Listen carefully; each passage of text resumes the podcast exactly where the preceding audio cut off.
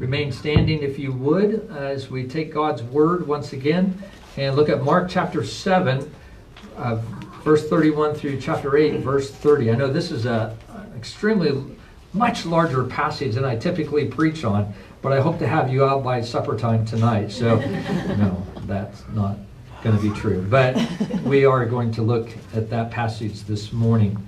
So please take your Bibles and turn there if you would. It's on page, found on page 843 if you're using the Pew Bible. Then he returned from the region of Tyre and went through Sidon to the Sea of Galilee in the region of the Decapolis. And they brought to him a man who was deaf and had a speech impediment. And they begged him to lay his hand on him. And taking him aside from the crowd privately, he put his fingers in his ears, and after spitting, touched his tongue. And looking up to heaven, he sighed and said to him, Ephphatha, that is, be opened. And, this, and his ears were opened, his tongue was released, and he spoke plainly. And Jesus charged them to tell no one. But the more he charged them, the more zealously they proclaimed it. And they were astonished beyond measure, saying, He has done all things well. He even makes the deaf hear and the mute speak. In those days, when again a great crowd had gathered and they had nothing to eat, he called his disciples to him and said to them, I have compassion on the crowd because they have been with me now three days and have nothing to eat. And if I send them away hungry to their homes, they will faint on the way. And some of them have come from far away. And his disciples answered him, How can one feed these people with bread here in this desolate place? And he asked them, How many loaves do you have? They said, Seven. And he directed the crowd to sit down on the ground, and he took the seven loaves, and having given thanks, he broke them and gave them to the disciples to set before the people, and they set them before the crowd. And they had a few small fish, and having blessed them, he said that these also should be set before them. And they ate and were satisfied. And they took up the broken pieces left over, seven baskets full. And there were about 4,000 people, and he sent them away. And immediately he got into the boat with his disciples and went to the district of Dalmanutha. The Pharisees came and began to argue with him, seeking from him a sign from heaven to test him. And he sighed deeply in his spirit and said, Why does this generation seek a sign? Truly I say to you, no sign will be given this generation. And he left them, got into the boat again, and went to the other side. Now they had forgotten to bring bread, and they had only one loaf with them in the boat. And he cautioned them, saying, Watch out! Beware of the leaven of the Pharisees and of the leaven of Herod. And they began discussing with one another the fact that they had no bread. And Jesus, aware of this, said to them, Why are you discussing the fact that you have no bread? Do you not yet perceive or understand? Are your hearts hardened? Having eyes, do you not see? And having ears, do you not hear? And do you not remember when I broke the five loaves for the 5,000? How many basket full of broken pieces did you take up? They said to him, 12. And seven for the 4,000? How many basketfuls of broken pieces did you take up? And they said to him, Seven. And he said to them, Do you not yet understand? And they came to Bethsaida, and some people brought to him a blind man and begged him to touch him. And he took the blind man by the hand and led him out of the village. And when he had spit on his eyes and laid his hands on him, he asked him, Do you see anything? And he looked up and said, I see people, but they look like trees walking. Then Jesus laid his hands on his eyes again, and he opened his eyes, and his sight was restored, and he saw everything clearly. And he sent him to his home, saying, Do not even enter the village. And Jesus went on with his disciples to the villages of Caesarea Philippi. And on the way, he asked his disciples, Who do people say that I am? And they told him, John the Baptist, and others Elijah, and other one of the prophets. And he asked them, But who do you say that I am? Peter answered, You are the Christ. And he strictly charged them to tell no one about him. The grass withers, the flower fades, but the word of our God will stand forever. You may be seated. Let's pray.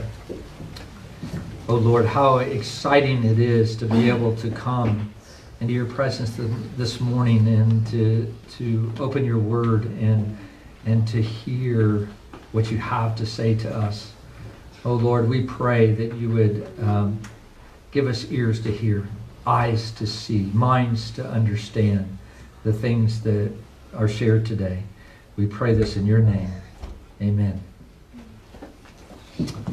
That's a long passage, is it not? Uh, sometimes, you know, we approach the Bible with the mentality that if we're going to be more spiritual, then we need to dig deeper into God's Word, into the little details. And that's oftentimes how we do it. And we'll look at, you know, we'll parse out the different Greek words and, and look at the different details. And, brothers and sisters, there is nothing wrong with that. That is a great way to study God's Word. But the reality is, is that there are times when we need to just sort of step back and get the bigger picture of what it is that is in front of us. Um, the bigger picture that the author is trying to paint in our minds. You know, sometimes we can get caught up in the, the trees and the details of the text that sometimes makes us miss the big picture of what the author is trying to convey, and especially in the Gospels as we see the author sort of painting a portrait of who Christ is. And, and if you were with us at the beginning of Mark's gospel, you recall that there's really three questions that Mark addresses. In, in chapters 1 through 8, through the chapter we're in now, he really uh, addresses the question of Jesus' identity. Who is Jesus? Uh, then he goes on and he talks about Jesus' mission. Why, what, uh, why did Jesus come? And then finally, Jesus' call upon our life. What does it mean to follow Jesus? And we need to keep these questions in our minds as we continue to work our way through Mark and, and to understand uh, what he's showing us. Because Jesus continues to reveal to us who he is.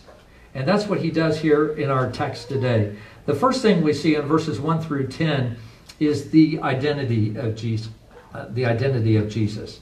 Jesus' self-revelation of himself, what he is conveying to the crowd and to his disciples.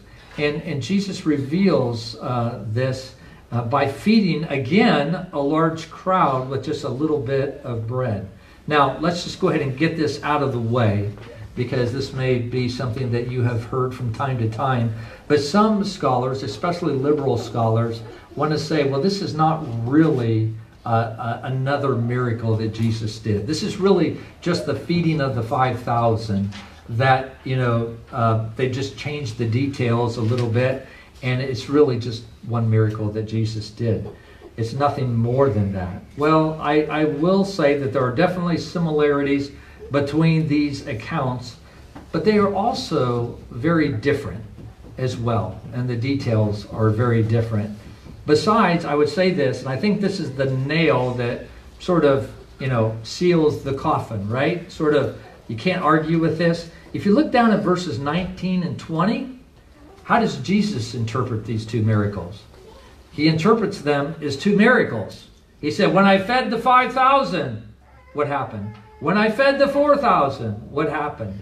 So, as much as we, in our great earthly wisdom, as we pontificate great things that are beyond us, want to come up with explanations that are different from God's Word, He is faithful to give witness to His Word. This is a different miracle that has taken place than that of the 5,000, the feeding of the 5,000. And there's a number of things that He wants us to see here as Jesus reveals himself to his disciples and to us in this miracle. First, he wanted us to understand that Jesus is the bread of life. Okay, as, as the second Moses, Christ consciously paralleled himself with the ancient father Moses. Uh, it was through Moses that God announced that he was going to rain down bread from heaven. Remember when he was going to give the manna? Um, we read in Exodus 16 15, they were thin flakes like frost on the ground. When the Israelites saw it, they said to each other, What is it?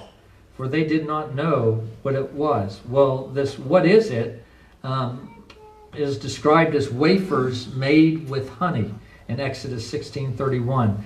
And it became the staple that sustained the Israelites for almost 40 years as they wandered around the wilderness.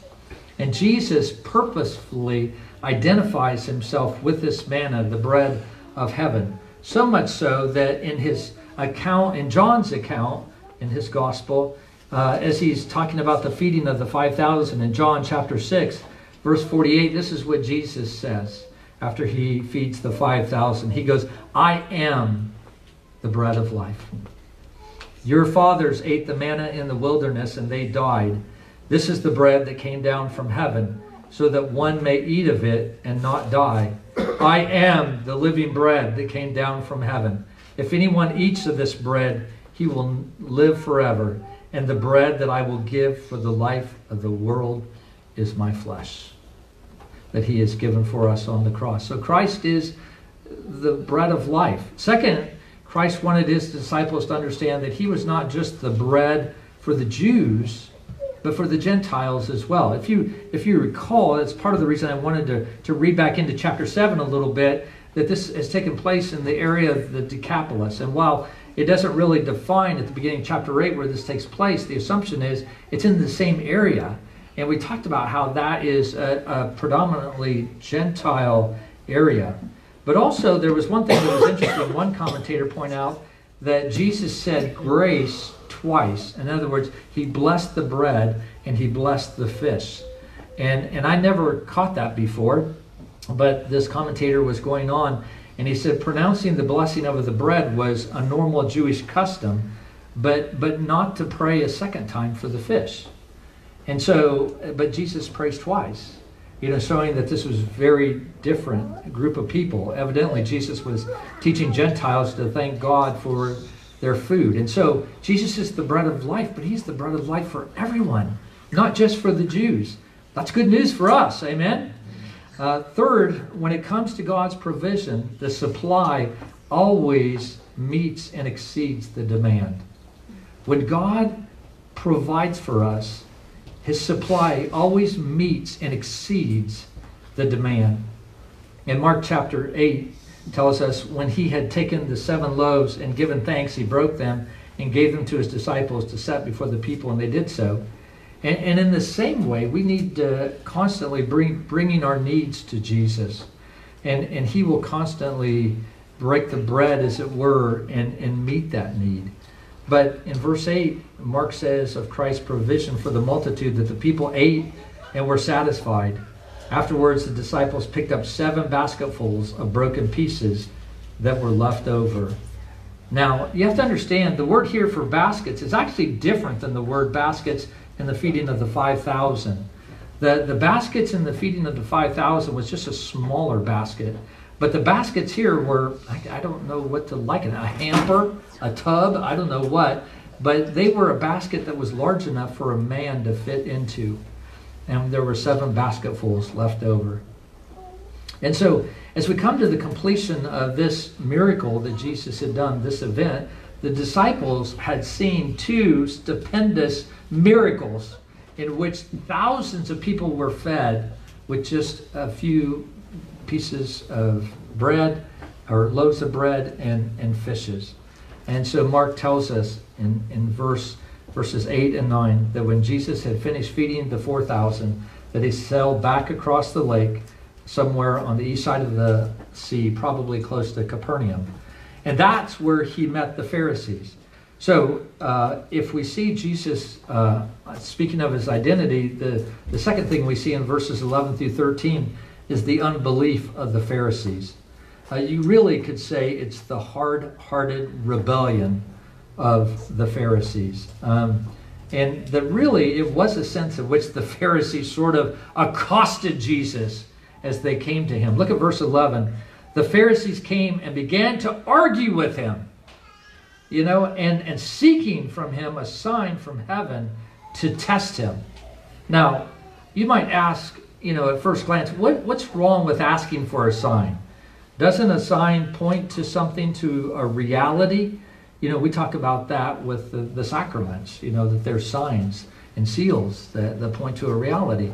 And yes, that is true, but the Pharisees wanted a sign of, on their own terms. They wanted a sign of their own making.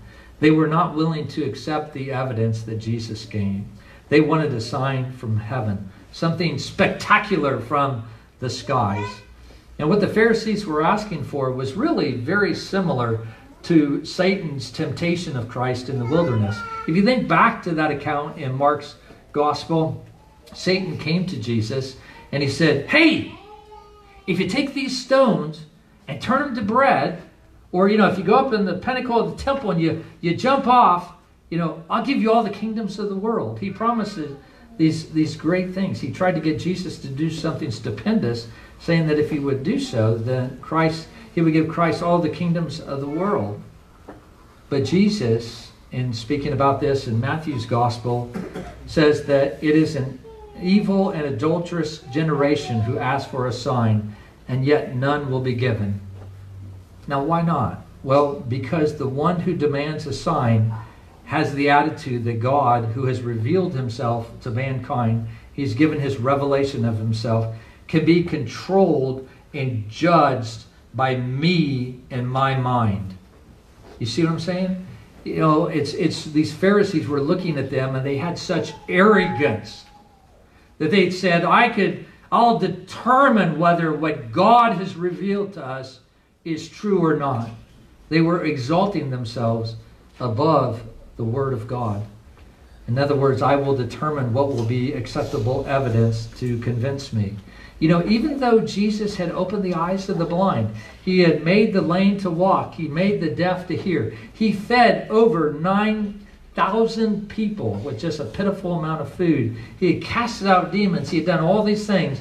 Jesus had given them all the evidence that they needed to come to faith. And so the Pharisees were without excuse. They, they can't plead ignorance, nor can they say that God did not give them sufficient information to believe. You see, the problem is not a lack of evidence. They simply refuse to recognize their own Messiah despite the evidence that had been given. Because ultimately their attitude is one of unbelief motivated by carnal and fleshly pride, much like that of Satan. Matthew Henry, I think, was correct when he said they demanded this sign of Jesus, right? tempting him, not in hopes that he would give it to them that, that they might be satisfied, but in hopes that he would not, that they might imagine themselves to have a, a pretense or a cover up for their infidelity or their unfaithfulness. In other words, they wanted to be justified in what they thought, already thought about Jesus. They had already rejected him, so they asked for a sign, knowing he would not give one, so that they could say, See, he won't even give us a sign, so he must not be the Son of God. No wonder we read in verses 12 and 13. And he sighed deeply in his spirit and said, Why does this generation seek a sign? Truly I say to you, no one will be given this gener- no one will be given to this generation. And he left them and he got into the boat and he went to the other side. Christ was angry with these Pharisees. You see, the eyes of faith don't require miracles as proof or to confirm one's faith. And, and this is something we need to hear, brothers and sisters. I mean, how many people today rejected Jesus? Now, some may reject him as atheist or agnostic or, or humanists and stuff, but there are people who reject Jesus every day because God does not live up to their expectations. God doesn't fit the mold that they made for him, and they say things like, Well, I could never believe in a God who would allow suffering, or I could never believe in a God who would do this or wouldn't do that. And, and, and because their, God contradicts their view of himself. They have exalted themselves to such pride and such arrogance to think that they could stand at the judgment of God as to what he should or should not do. And in their pride, they stand in judgment of God and his word and determine themselves what they do and do not want to believe about him. We see that, that Jesus turned his back on such people and he sailed away. And this is what he ultimately does with those who continually refuse his revelation of himself. Did you hear what I said? This is what he ultimately does with those who continually refuse his revelation of himself. And I emphasize that, brothers and sisters, because today is the day of salvation. If your heart has been hardened to the place where you're like the Pharisees and you have stood and taken that arrogant position that I know more than God, that I can judge what is right. Today is the day for you to humble yourself and to turn to Him and say, Oh God, I have been so arrogant. I can't believe this. Forgive me of my sin and turn to Him, and He will save you. Brothers and sisters, the ultimate time has not come yet, but one day it will. One day, Jesus, we will stand before Jesus and he will say, I never knew you. And he will cast you into the fires of hell if you do not turn to him and trust in him. You see, there is a time where he gives no more signs, no more help in understanding. Oh, let us not be caught in such arrogance as we stand before him one day. But what about those who, who do follow him? Well, that brings us to our third and our final point the, the dullness of the disciples. Uh, verses uh, 14 through 21. Jesus rebukes his disciples not as hard hearted like the Pharisees, but as those who still lack full understanding of who Jesus is. You see, the, the Pharisees rejected Jesus and his teaching outright. The disciples were just slow to appreciate uh, what it was that Jesus was teaching them. They were dull. And so Jesus gives them a spiritual warning as he is in the boat, uh, which they misinterpreted because their mindset is, is of this world rather than being spiritually minded. We see in verses 14 through 16. Now they had forgotten to bring bread, and they had only one loaf with them in the boat. And he cautioned them, saying, Watch out! Beware of the leaven of the Pharisees and the leaven of Herod. And they began discussing with one another the fact that they had no bread. Can you imagine that? Jesus is trying to talk to them about spiritual things and they don't get it. They might have been in the same boat side by side, but Jesus and his disciples were worlds apart in terms of what they were, were thinking. And I can only imagine maybe how frustrated Jesus must have been with the 12. They, they had seen the feeding of large crowds of people with very little food twice and they still did not get who Jesus is. To a, to a Jew of Jesus' day, yeast or the leaven, you know, was symbolic of the evils of the human heart. And, and the disciples would have known that. They would have known that a little bit of leaven, a little bit of yeast, a little bit of sin, evil of the heart, has a drastic effect upon the whole life, loaf much the same way that just a little bit of yeast affects the whole loaf of bread and cause it to rise. And so Jesus was warning them that both the Pharisees and Herod thought that if you show me a sign, then we could sit down and talk about it, and I would determine if I wanted to believe in Jesus or not. And that the Pharisees asked for yet another sign when Jesus had given them plenty of signs, really showed how deeply the evil in their own hearts had affected them. There was just nothing that Jesus could do that would reach such a hard heart. And likewise, the disciples' propensity to worry about such trivial matters as do I have bread or not? Um, when Jesus was teaching them about important matters of sin and grace, showed just how hard their hearts really were as well. And they were seeing but not perceiving. They were hearing but they were not understanding. Uh, look at verse 18. He said, Having eyes, do you not see? And having ears, do you not hear? And do you not remember? When I broke the five loaves for the uh, 5,000, how many baskets full of broken pieces did you take up? And they said, 12. And the seven for the 4,000, how many basketfuls of broken pieces did you take up? And they said, seven. And he said to them, Do you not yet understand? You see, in those questions, Jesus was telling them that their lack of understanding was due to the hardness of their heart, to the dullness of their minds. Yes, they were followers of him. I'm, I'm, not, I'm not arguing that. But their problem was is it really came from a sense of familiarity. They were repeatedly exposed to Jesus' teaching, but they didn't reflect upon it and they didn't act upon it. They didn't really consider what does this mean? What does this tell us about who Jesus is, about his identity?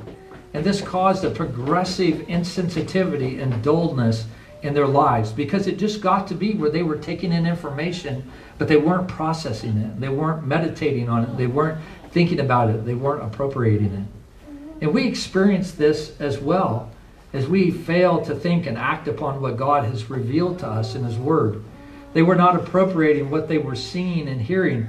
And so it was sort of a case of if you don't use it, if you don't use that which you brought in, then you just lose it. And it even makes you duller spiritually. If the disciples had truly reflected on the spiritual significance of the, the miracles, the feast, they would have advanced far beyond where they were in their spiritual growth.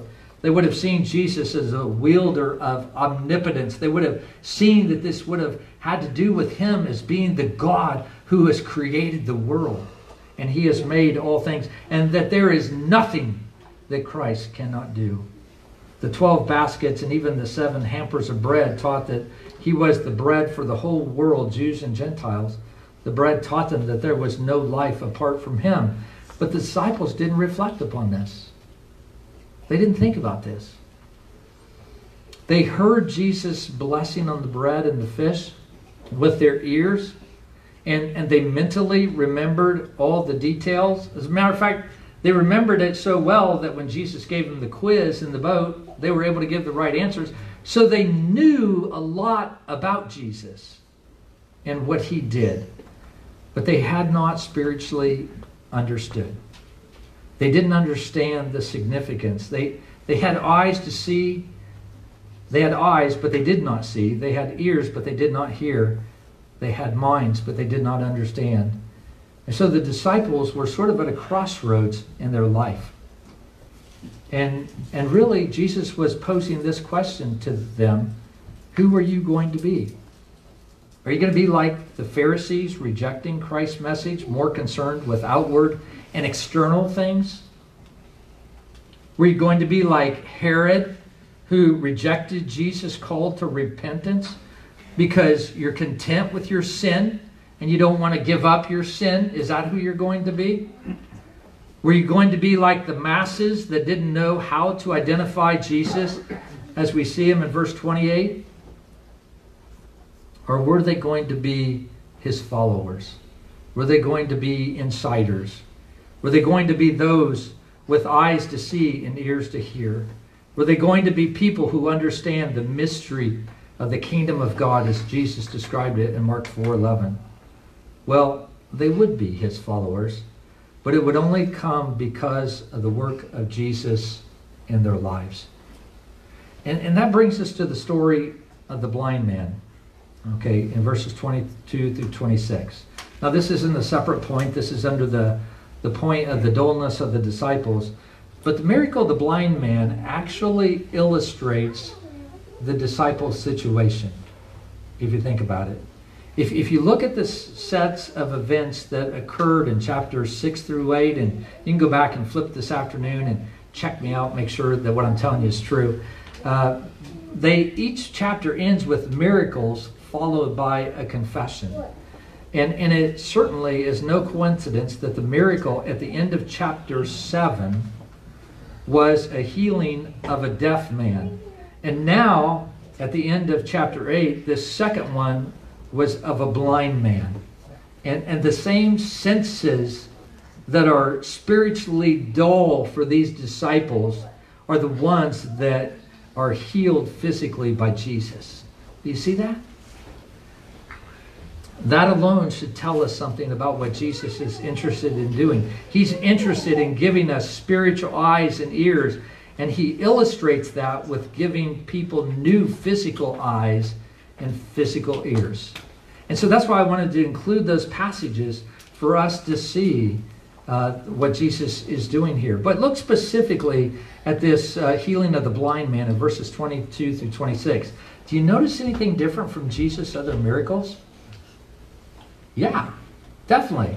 Look at verses 23 through 25. He took the blind man by the hand and he led him out of the village. And when he had spit on his eyes and laid his hands on him, he asked him, Do you see anything? And he looked up and he said, I see people, but they look like trees walking.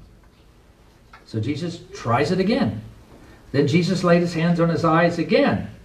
And he opened his eyes, and his sight was restored, and he saw everything clearly. Was Jesus just having an off day? No, not at all. However, if you look at the bigger story that Mark is telling us here with the disciples, it actually makes perfect sense. It's actually a vivid illustration of what was going on in the disciples. That this blind man's healing needed a second take in the same way that the disciples needed to see the miracle again. They had seen the first feeding of the 5,000, but they didn't see clearly after that. They didn't understand. And we know that because Mark tells us as they were in the boat and Jesus calms the storm, they didn't get it. But they also needed to witness the miracle again. And then to be confronted with Jesus before recognition finally happened. And then the disciples saw clearly. And we know they saw clearly because the disciples, or Peter specifically, confessed that Jesus is the Christ. He got it. He got it. He understand. And so Mark is showing us how Jesus is working on the disciples' hearts and on their minds. He's softening their hearts and he's giving understanding to their minds. So just as Jesus gives physical sight and physical hearing to these two impaired men at the end of chapter 7 and the end of chapter 8, sort of like bookends, Jesus is giving true sight and true hearing to the disciples. He makes their spiritual dullness and ignorance, uh, he takes their spiritual dullness and ignorance and he gives them spiritual understanding. And this culminates in their confession in verse 29. Now, the prophet Isaiah prophesied that that would happen. And I think we looked at this earlier in Isaiah 35, 5 and 6. It says, Then the eyes of the blind shall be opened. This is when the Messiah comes and the ears of the deaf unstopped. Then shall the lame man leap like a deer, and the tongue of the mute sing for joy. For waters break forth in the wilderness and streams in the desert. And all these things were fulfilled in Jesus. We've seen all these things in, in Mark's gospel. Jesus is the promised Messiah.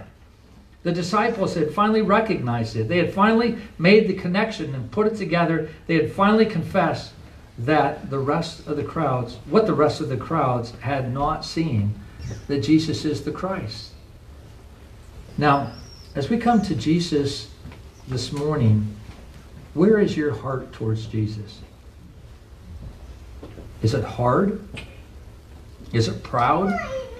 Are you like the Pharisees where, you know, you're going to determine what you believe about God based on your reason and your thoughts and, you know, what you think is right?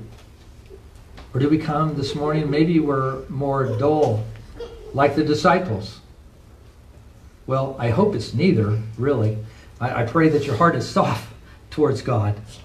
But you know, the reality is, is that, that our hearts are sort of everywhere, right? There are times when they are soft, but there are times when we're sort of dense and dull. And there are times even when our hearts begin to harden. And yet, the story of the disciples figuring out who Jesus is should remind you that your relationship with Jesus is also going to be a journey and a process. As you get to know Jesus, you're going to acquire a lot of knowledge about him, but you need to move beyond just head knowledge. In addition to knowledge, we also need understanding. You need those moments in your Christian life where you have a sort of a spiritual, aha, I get it. I now understand. I see who Jesus is. And kids, I want to talk to you because you are growing up in the church and your parents are faithfully teaching you and introducing you to who your God is. And it can be so easy for you to say, oh, yeah, I know that about God. I know, I know, I know, I know. Well, really, what you're saying is, I don't, don't tell me that. I'm not really wanting to listen. And that's a dangerous place to be. It doesn't matter what you know, it matters what you've appropriated, what you have taken in.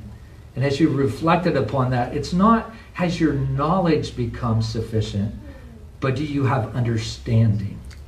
Do you see who God is? That's one of the things I like about those devotional, uh, that devotional book that we're using, Be Thou My Vision. You know, you, you can just rush through that and go through it like it, you know, just, okay, I'm done. And I'm, I'm assuming it would have no effect.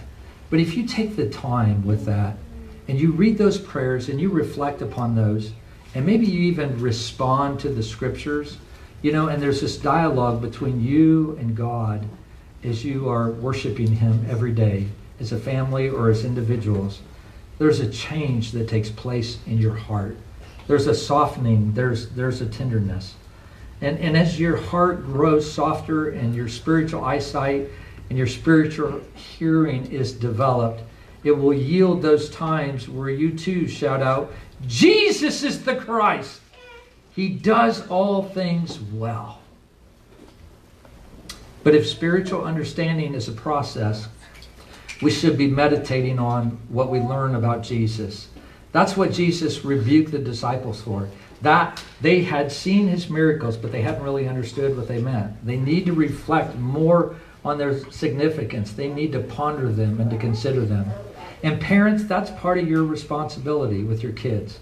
Is not just to teach them the catechism and scripture. Those are wonderful things. Don't stop. Hear me say this. Don't stop. But in addition to that, yeah, see, hear the echo? so, in addition to that, though, take the time to make sure your kids understand.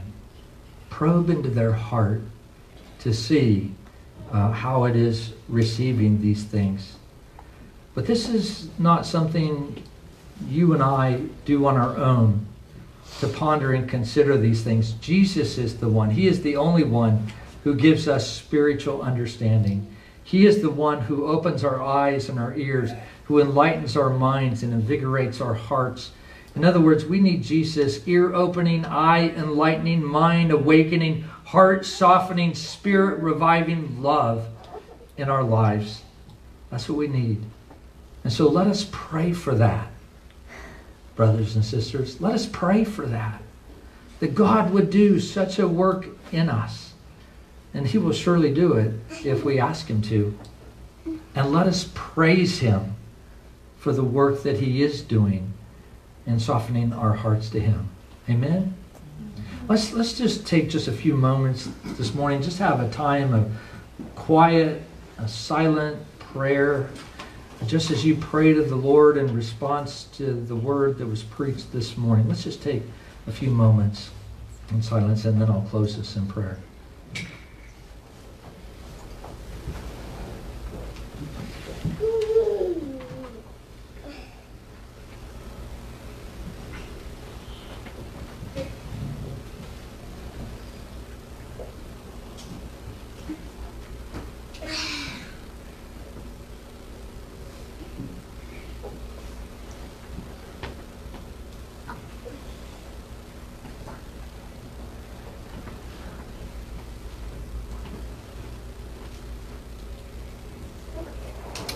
Oh, Father, we thank you for your word that, that probes deep, deep into our hearts, Lord, that reveals the things that we're thinking, it reveals the things that we desire, it, is, it reveals our will, the things that we will do.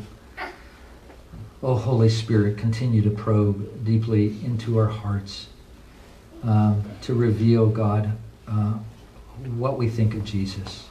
Who is he? Not, not what we say in the biblical religious answer if somebody asks us at church on Sunday, but Lord, who do we live? You know, how do we live? And, and what we live, how we live, reveals to us what we think about Jesus. And what does our life show? And I pray, oh God, that you would take our eyes where we don't see. Take our ears where we don't hear. Take our minds where we do not understand. We pray that you would change us, soften our hearts, O Lord, that we would not be, oh, heaven forbid, that our hearts would not be hard, but Lord, even when our hearts are dull, we pray that you would deal with it, Lord, that we might know Jesus, know his mission, respond to him in the appropriate way as our Savior and our Lord. Lord, we thank you, and we pray this in your name. Amen.